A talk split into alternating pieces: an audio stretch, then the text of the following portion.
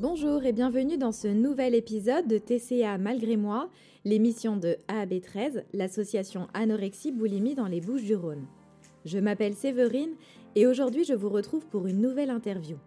Dans ce podcast, j'ai eu le plaisir de m'entretenir avec Marion.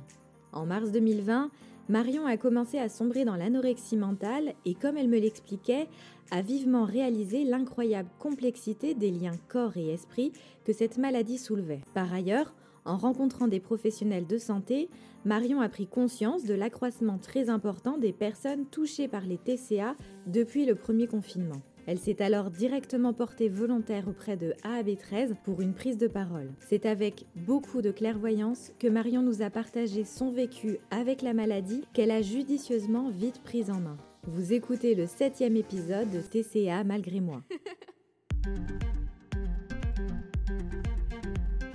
Marion, pour commencer, est-ce que tu peux nous expliquer un peu comment s'est passé ce premier confinement pour toi? Alors le premier confinement, euh, moi je l'ai passé euh, en famille parce que euh, on est trois frères et sœurs, qu'on était tous dans des petits appartements et que du coup on n'a même pas réfléchi, ça semblait évident.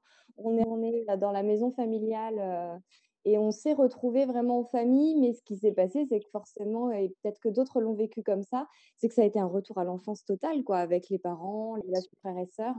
En fait, très, je vais vous dire très, très honnêtement, c'est que j'ai eu l'impression sur le coup que, que, je vivais ma meilleure vie. On avait du temps chacun pour soi. On est, voilà, on a des personnalités différentes, mais on a chacun des personnalités. Et en fait, du coup, on, arrivait à faire à la fois nos choses à nous et trouver des moments de, où on se rassemblait différemment. Et sans la prise de recul, je, et je vous l'aurais dit sur le moment, c'était la, meilleure vie. Quoi. Et c'est comme ça que s'est passé le, premier confinement me concernant. Tu nous as expliqué que la maladie a commencé pendant le confinement. Quels ont été selon toi les premiers signes de l'apparition de la maladie? Bah, en fait, j'ai pas du tout compris ce qui se passait. J'ai mis, du temps à comprendre. Euh, pendant le confinement, je, me suis dit, au fait, comment ça a commencé? Je pense que pendant le confinement, je me suis dit, tiens, j'ai du temps. j'aime beaucoup faire du sport euh, depuis longtemps. Et, euh, et, je me suis dit, tiens, je vais perdre un ou deux kilos histoire de me mettre bien en forme et d'en profiter. En plus, il passait mon temps dehors parce qu'on était à la campagne. Euh, donc, en fait, c'est ça qui s'est instauré. Et en fait, au fur et à mesure, sans que vraiment je le conscientise, j'ai commencé à faire attention aussi à mon alimentation, euh, qui prenait de plus en plus de place euh, dans, dans, mon esprit et dans mes routines, en fait, que je me créais. et en fait, ce qui s'est passé, c'est que j'ai eu une sensation très agréable, qu'on peut appeler, je pense, la lune de miel hein, dans l'anorexie. C'est cette sensation qu'on contrôle, en fait, sur, sur notre corps, sur notre vie. Euh, tout simplement parce qu'en fait, on met du contrôle partout. Et euh, on ne s'aperçoit pas que c'est un processus qui prend de plus en plus de place et qui finalement relève d'une maladie et non pas d'un choix. Et, euh, c'est comme ça qu'a commencé à, s'installer une forme de routine pendant le confinement. Et en fait, quand je suis sortie de confinement, que je suis retournée chez moi, ça s'est intensifié. Et du coup, à ce moment-là, qu'est-ce que tu as fait? Est-ce que tu as mis quelque chose en place en particulier? En fait, pour mettre quelque chose en place, il a fallu déjà que je comprenne ce qui m'arrive, que je comprenne que ce n'était pas normal et que c'était une maladie. Le terme maladie a été très compliqué à, mmh. assimiler pour moi parce qu'au départ, euh, comme je le disais, il y a la sensation de lune de miel. Je disais, je me souviens que je disais à ma petite sœur, «Ah, j'ai passé le meilleur été. Euh, voilà, c'est, je, je, me sentais bien, quoi, vraiment. Et en fait, passer ça, il a fallu un électrochoc. L'électrochoc, ça a été clairement un un séjour en famille euh, qu'on a retrouvé euh, justement ma sœur, euh, donc tous les cinq dans le sud, et c'était l'été. Et en fait, ça faisait un moment qu'on s'était pas revus depuis le confinement. Et, et, moi, en fait, je me rendais pas compte, mais déjà rien que physiquement, j'avais déjà beaucoup changé. Et en fait, ça a été le regard de ma famille qui a été vraiment l'électrochoc, un vrai problème en fait, que j'arrivais pas à vivre en communauté, que, voilà, je, me sentais incomprise, et qui avait en fait, ça cachait d'autres, d'autres, d'autres problèmes. Ce n'était que la face visible en fait, le corps. Et c'est une sorte d'agression pour les autres, hein. c'est-à-dire au bout d'un moment, il y a un moment, j'imagine, où j'ai saturé en termes d'émotions négatives, de ce qui se passait dans ma vie. Euh, et en fait, ça s'est transformé en. Comme je n'ai pas pu le régler et le rationaliser, ben, tout simplement, ça s'est transformé comme ça aurait pu être une dépression. Hein. Et donc, ça a été regarder, regarder comme je vais mal, euh, physiquement, en fait. Donc tu dis qu'est-ce que j'ai mis en place? Eh bien, une fois que j'ai eu cet électrochoc-là, ça, a été, ça a été une vraie volonté d'en sortir, en fait, et d'observer ce qui se passait. que alors, j'intellectualise beaucoup les choses. Ça a été une force par rapport à, cette maladie-là, parce que ça m'a permis de prendre du recul très vite. Et, donc d'entamer une démarche d'accompagnement, parce qu'à partir du moment où on comprend que c'est une maladie, on comprend qu'on ne peut pas s'en sortir tout seul. Et donc, et donc ça a été à la fois un accompagnement par rapport à réapprendre à se nourrir, et un accompagnement surtout en termes de, psychologie. Alors, tu en parlais tout à l'heure, du moins tu l'as évoqué, c'est cette notion de contrôle. Et c'est vrai que dans ce contexte du confinement, nous avons été face à une perte de contrôle et d'incertitude générale. Et les maladies comme l'anorexie notamment peuvent devenir un vrai refuge, car en fait ce sont des maladies du contrôle. Et elles représentent alors la seule chose que l'on puisse contrôler en ces temps difficiles. De ton côté, par rapport à ce besoin de contrôle, quel a été ton ressenti? Euh, Je pense que quand on tombe dans ce genre de, maladie, il y a, quelque chose d'obsessionnel dans notre personnalité quelque part parce que ça s'installe quand même très facilement. Euh, et donc, en effet, le contrôle a, grandi, grandi, grandi. Au début, euh, donc on se sent bien et en fait, tout devient automatique, tout devient rituel. Le repas est un rituel, c'est vraiment quelque chose de, de très important et, et, c'est ça qui, est assez fou.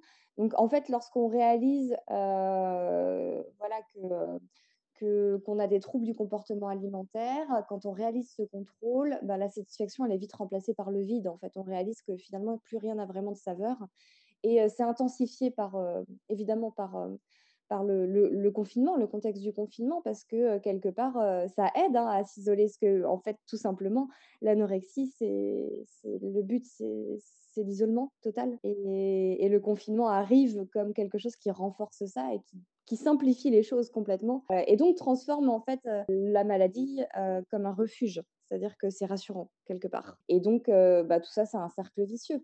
Donc, c'est un engrenage, plus de vie sociale, et puis, et puis un, corps qui se déconnecte progressivement sans qu'on s'en rende compte à, l'esprit. Et ça, c'est terrible. Et est-ce que tu dirais que ce contrôle a évolué différemment avec la maladie? Par exemple, est-ce qu'il s'est aggravé ou au contraire atténué au fur et à mesure de l'installation de la maladie, si je puis dire? Elle s'est clairement aggravée. Je pense que après, bah, ça dépend des tempéraments. Moi, je sais que c'est quelque chose que, j'ai depuis longtemps, hein, ce côté où je contrôle un petit peu les choses, etc. Et c'est quelque chose que, je travaille aussi. Mais là, la maladie a vraiment, a vraiment accentué ça. Et, et, plus ça allait, comme on se sent bien, plus ça s'intensifie, plus ça, nous rassure, surtout dans un contexte comme celui qu'on vit depuis un an. Et, et, du coup, ce contrôle, il est très facile à, intégrer au quotidien. Et, même quand on réalise qu'on a l'électrochoc, qu'on sait en fait ce qui se passe, qu'on comprend, euh, c'est quelque chose qui est dur à combattre. C'est vrai qu'avec les maladies comme les TCA, il faut savoir que nos sentiments et nos interprétations sont décuplés et notre rapport au corps, à notre poids, notre vision de nous-mêmes sont totalement erronés. Marion, quelles ont été chez toi ces fameuses croyances et interprétations? Bah, en fait, il y a un, lien très fort avec les émotions, en tout cas pour ma mmh situation me concernant. Je pense que ça peut être différent pour d'autres personnes. Me concernant, c'était clairement ça. C'est-à-dire qu'en fait, tout simplement, j'ai retrouvé un corps de petite fille. Et en retrouvant un corps de petite fille et en refaisant les liens de ce confinement en famille, je sais que ça aurait pu se passer autrement. J'avais des, je pense que j'avais émotionnellement quelque chose de très lourd qu'il fallait qu'il sorte. Mais c'est sorti de cette façon-là et je pense qu'il y a un lien avec la façon d'avoir été confinée. Où j'ai retrouvé mon corps de petite fille parce que en fait intellectuellement j'ai une vie de femme, je me sentais femme, mais émotionnellement j'étais retournée au stade de petite fille. Et, en fait ça a été, ça a été clairement lié aux émotions. Et je pense qu'aujourd'hui, même si ça va beaucoup mieux, euh, ça disparaîtra jamais vraiment parce que je pense que c'est une sorte d'alerte. C'est comme un, coucou intérieur qu'on matérialise de cette façon-là, comme d'autres pourraient le matérialiser d'une autre façon. Euh, et, aujourd'hui, en fait, ça va plutôt être quelque chose qui va me servir en termes de compréhension de mes émotions pour du coup euh, écouter davantage ce qui se passe à l'intérieur ça peut presque devenir une force quelque part. Ça peut paraître terrible hein, à dire, Mais, mais aujourd'hui, c'est comme ça que je le vois. Justement, en parlant des émotions, il est important de comprendre qu'il existe une réelle déconnexion, hein, finalement, du corps et de l'esprit dans les TCA et qu'ils représentent souvent un mécanisme de défense pour éviter d'être confrontés à ces émotions difficiles à gérer. ils peuvent être une réponse dans la régulation de nos émotions. Par exemple, les crises permettent de calmer certaines émotions sur le moment. Marion, est-ce que tu as fait tout de suite ce lien entre les TCA et la gestion de tes émotions? Non, non, pas du tout, euh, parce que j'étais dans le leurre euh, complet, en mmh fait. Il a fallu du temps pour que je comprenne, il a fallu le regard des autres. Et en fait, il y a cette notion aussi qui est très importante, c'est celle de dysmorphie, c'est-à-dire de, se voir d'une façon qu'on n'est pas, d'avoir mmh. toujours cette impression d'interpréter son corps, mais même les relations, hein, toute l'interprétation en fait de ce qui se passe autour de nous et de notre image est, biaisée par, par, par la maladie. et c'est pour ça que ce rapport au corps est, est très compliqué et que finalement, alors l'anorexie est quand même quelque chose, une maladie qui a beaucoup de, de références assez glauques, je trouve, en termes de traitement médiatique. on a un rapport, on a un corps qui fait penser à la mort, qui est traité de façon très noire en plus sur, sur, sur les médias. Et donc, et donc forcément, il y a ça. Et parallèlement, ce qui est quand même assez dingue, c'est qu'on tend quand même à ça. C'est-à-dire que reprendre un kilo en période d'anorexie, mais c'est c'est un échec. On est conscient. Il y a une sorte de schizophrénie, en fait. On est conscient qu'il faut, qu'en plus, on ne se plaît plus comme ça, que, que voilà, que ça montre un problème.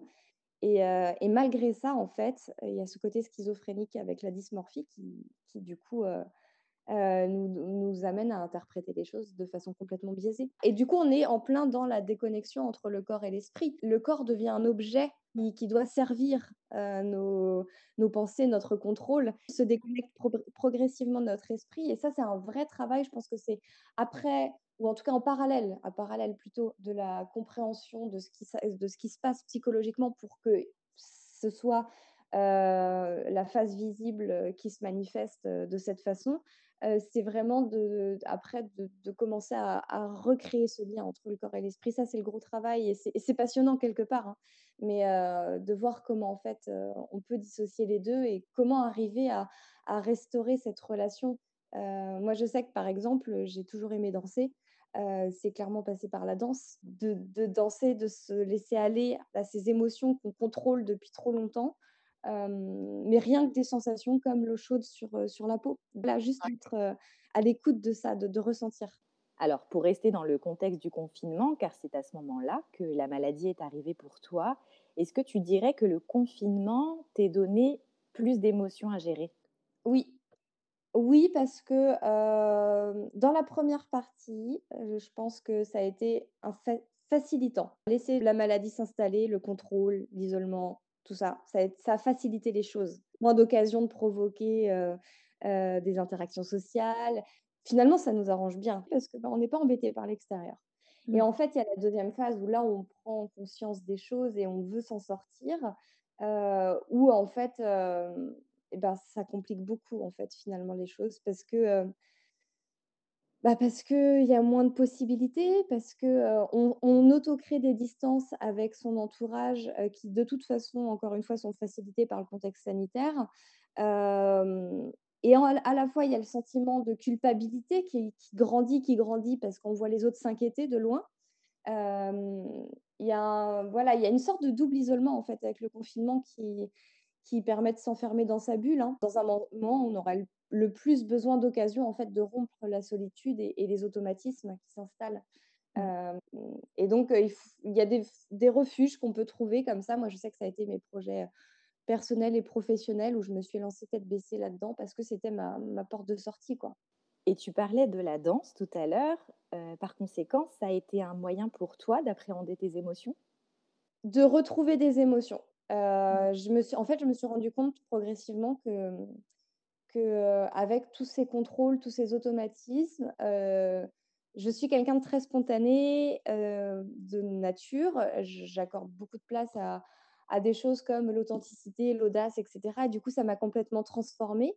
Et c'est-à-dire que au bout d'un moment, j'ai réalisé que je me mettais même plus en colère, que que voilà, je, sentais les choses très, très fades finalement. J'étais presque vide. Et, mmh. mais même, même par rapport à ce qui m'arrivait, quoi, j'étais même pas en colère. Je, je, voilà, c'était, c'était, c'était très, très vide. Et, et en fait, la danse a permis de, grâce à mon corps, quelque part, de lui c'est enfin, comme ça que je l'interprète, mais de lui redonner de la liberté qu'il n'avait plus, de s'exprimer en fait. Alors, tu l'as évoqué tout à l'heure, hein, c'est un sujet qui a eu son importance pendant le confinement, c'est l'isolement. Et c'est vrai que les TCA impliquent déjà l'isolement social en temps normal, car on refuse de manger en société, de manger comme tout le monde, parce que lors des repas ou des apéros, on est confronté à ce que nous redoutons finalement le plus. Donc il est beaucoup plus facile de gérer nos repas lorsque nous sommes seuls que lorsque nous sommes en société. Cependant, nous savons que l'isolement ne fait aussi qu'accroître la maladie. Donc partant de là, est-ce que tu penses que cet isolement a pu être un élément déclencheur de ta maladie? Je pense que ça l'a activé. Ça l'a activé et c'était déclencheur surtout dans, dans le contexte dans lequel ça m'a. Enfin, dans le contexte dans lequel je l'ai vécu, c'est-à-dire ce retour ce retour en famille, ce temps pour soi, où au final, euh, j'ai pas du tout perçu ce qui se passait, mais il se passait quelque chose d'assez gros en fait pendant ces, deux mois de confinement. Et ça, je l'ai pas du tout réalisé. Je l'ai réalisé après. Il y a aussi un sujet important dans les TCA, c'est finalement l'entourage. Et dans le contexte du confinement, certains souffrants se sont retrouvés confinés avec de la famille qui ignorait leur maladie. Marion, est-ce que tes proches se sont aperçus tout de suite de ta maladie ou est-ce que c'est toi qui as fini par leur en parler? Non, ils s'en sont pas aperçus tout de suite. en fait, comme je fais du sport régulièrement, etc., non, ils ont, ils ont vu que j'ai commencé à maigrir, ça oui. Par contre, on n'a pas du tout mis l'étiquette maladie. et puis, comme je disais tout à l'heure, après la vie a repris, chacun de son côté. Donc, moi, c'est là où ça s'est vraiment instauré. et du coup, j'étais, tranquille, entre guillemets. C'est-à-dire que personne ne venait me dire, bah, Marion, qu'est-ce qui se passe? Qu'est-ce que tu fais? Pourquoi tu manges ça? Pourquoi tu manges pas? Enfin, Voilà, j'étais tranquille. Donc, tout s'est instauré. Et en fait, ça a été ce fameux séjour où on s'est retrouvés qui a révélé, en fait, le fait d'être en communauté, mais rituelle. le fait d'être en maillot de bain, donc clairement physiquement, mon frère, il n'osait même pas me regarder ma sœur essayait de, voilà, de me bousculer pour que je comprenne que, que ça allait pas, que c'était pas possible, quoi, ce qui se passait, que mon corps lui faisait penser à la mort carrément. Elle voulait me bousculer dans ce sens-là. Ma mère, je la voyais qui pleurait. Pour mon père, j'étais revenue, redevenue la, petite fille hein, pour laquelle il s'inquiétait. Pour mes amis, en fait, ça a été facilité par le confinement dans le sens où ben, c'est facile de se trouver mille excuses pour pas se voir. Et en, en temps de confinement, c'est encore plus facile. Donc, en fait, ça a creusé les écarts, même si progressivement c'est revenu parce que voilà, j'ai des super amis et que et que heureusement l'entourage était là et c'est hyper important dans, ce contexte-là. Mais, euh, mais, quoi qu'il arrive, le travail, euh, même si l'entourage est là, vient de, nous, c'est-à-dire que c'est un travail très personnel, euh, personne ne peut le faire pour nous, juste du soutien et pas de jugement en fait, pour, aider à s'en sortir. Et donc, par exemple, moi je sais qu'on m'a très rarement dit, allez, mange plus, reprends-en par contre, ça m'est arrivé que qu'on me dise, que quelqu'un me dise, bah, je te trouve pas naturel, t'as pas de conversation, des choses comme ça qui, sont super heurtantes parce qu'en fait c'est pas moi et que et que ça ne fait qu'amplifier le sentiment de de bah ça va pas, je me sens pas bien, alors que ce sont des effets de la maladie en fait. Comme plein de contrôle, il y a plus de spontanéité et en effet, bah, il y a plus de place au naturel quoi. et donc peu de personnes sont entrées dans la confidence parce que clairement c'est quelque chose de très difficile sur lequel il y a beaucoup de tabous encore qui voilà sur la maladie.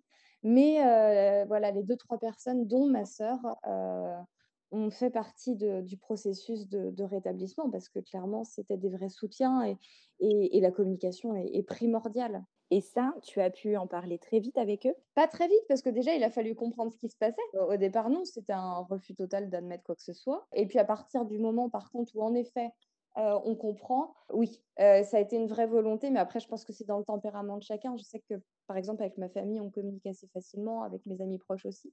Et donc, vraiment, ça a été une volonté de, libérer la parole, quoi, parce que c'était pas possible de, vivre ça tout seul. Oui, c'est sûr, sachant qu'en plus, la famille peut avoir un double rôle, hein, tu l'as évoqué. Mais c'est vrai que la famille peut représenter d'un côté un réel soutien dans la guérison, ou à l'inverse, cela peut devenir un poids car on voit en fait l'inquiétude dans le regard de nos proches et finalement cela rajoute du poids sur nos épaules aussi et ça peut devenir complètement contre-productif dans la quête de la guérison. Mais bien sûr, et c'est super culpabilisant et on n'a plus la place de même pour rajouter encore d'autres émotions négatives et culpabiliser, c'est arrive en trop quoi. Du coup, c'est un vrai c'est un carnage parce que ça pousse à, ça pousse en fait à prendre des distances encore plus. D'où le besoin parfois juste de s'isoler et de ne plus être en contact avec personne, que ce soit notre famille, nos proches. Et on a besoin de couper les liens avec tout le monde parce que justement, on n'arrive plus à gérer cette pression qui vient aussi de l'extérieur. Hein. Exactement. Ça mmh. commence par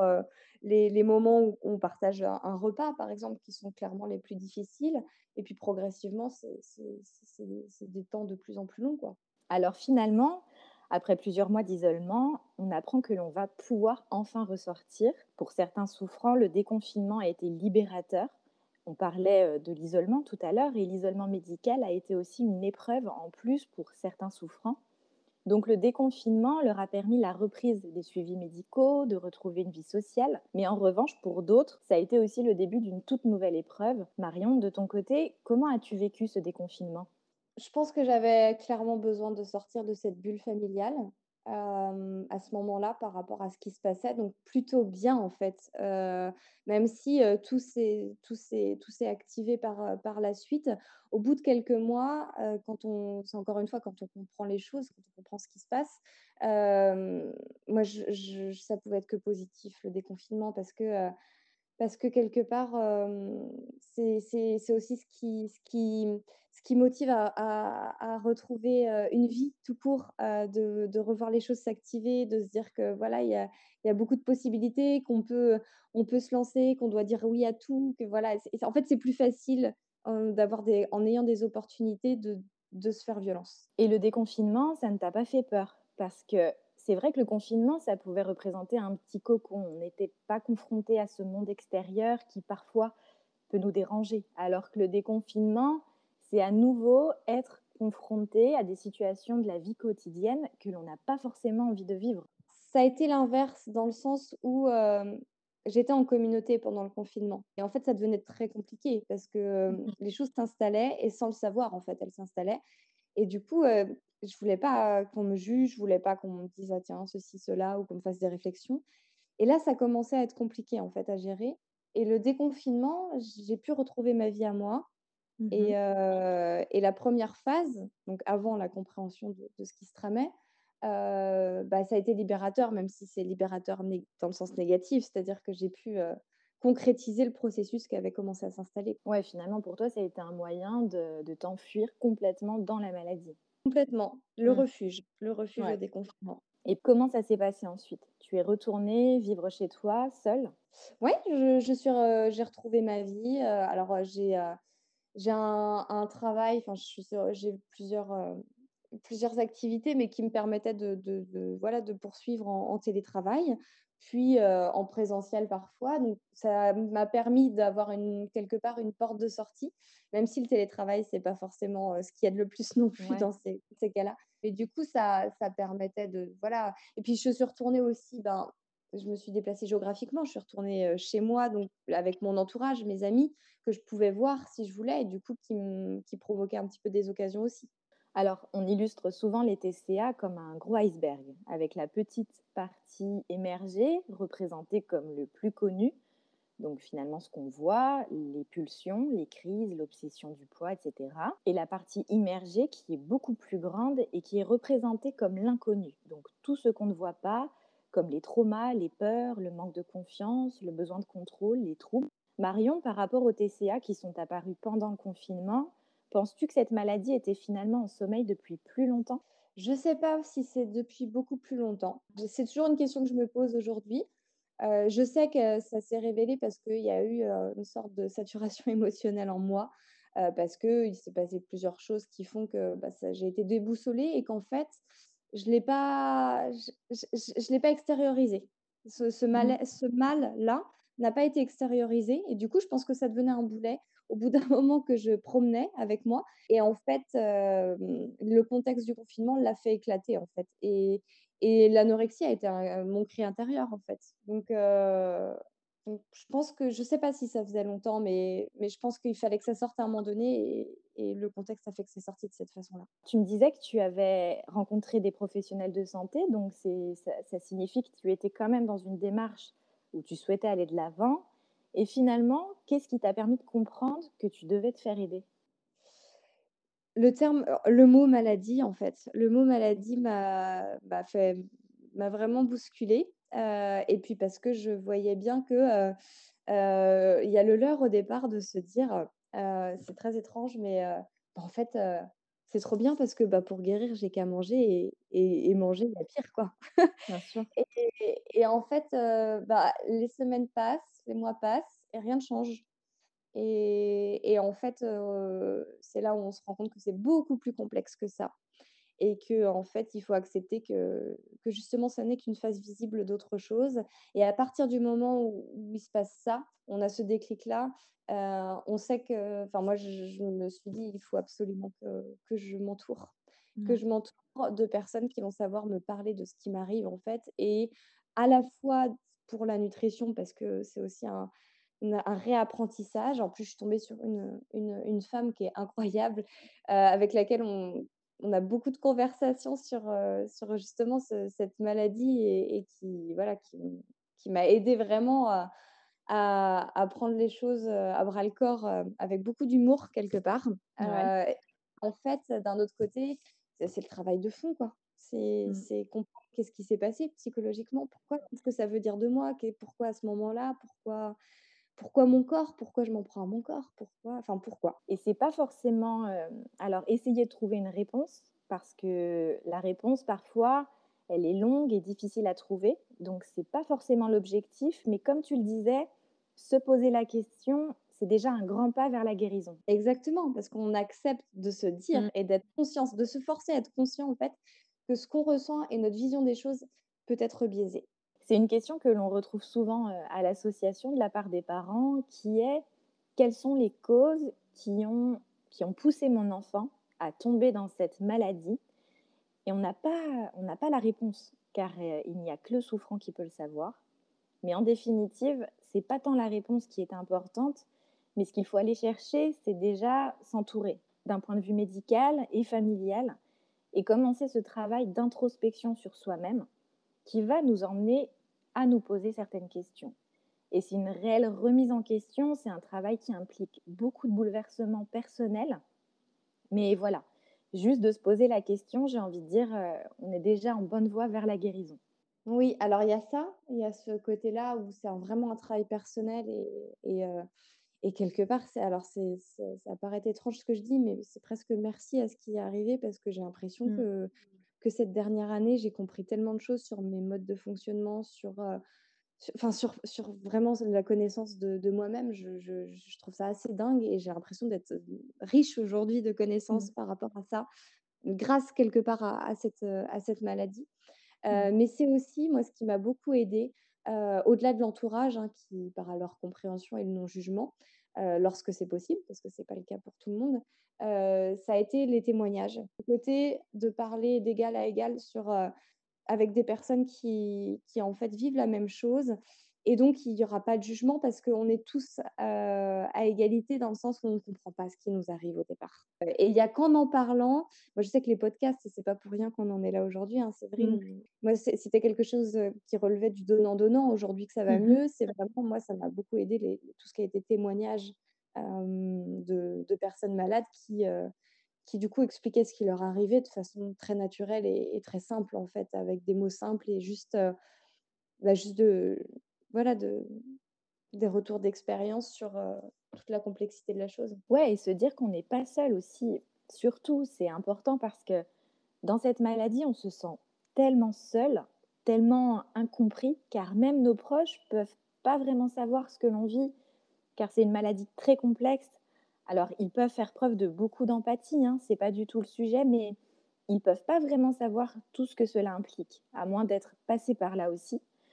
Donc c'est sûr que de s'entourer de personnes qui traversent ou qui ont traversé les mêmes épreuves, ben déjà c'est rassurant, car on se dit, euh, ok, euh, je ne suis pas folle, je ne suis pas seule, d'autres sont passés par là aussi et comprennent ce que je vis actuellement, et ça c'est tellement rassurant.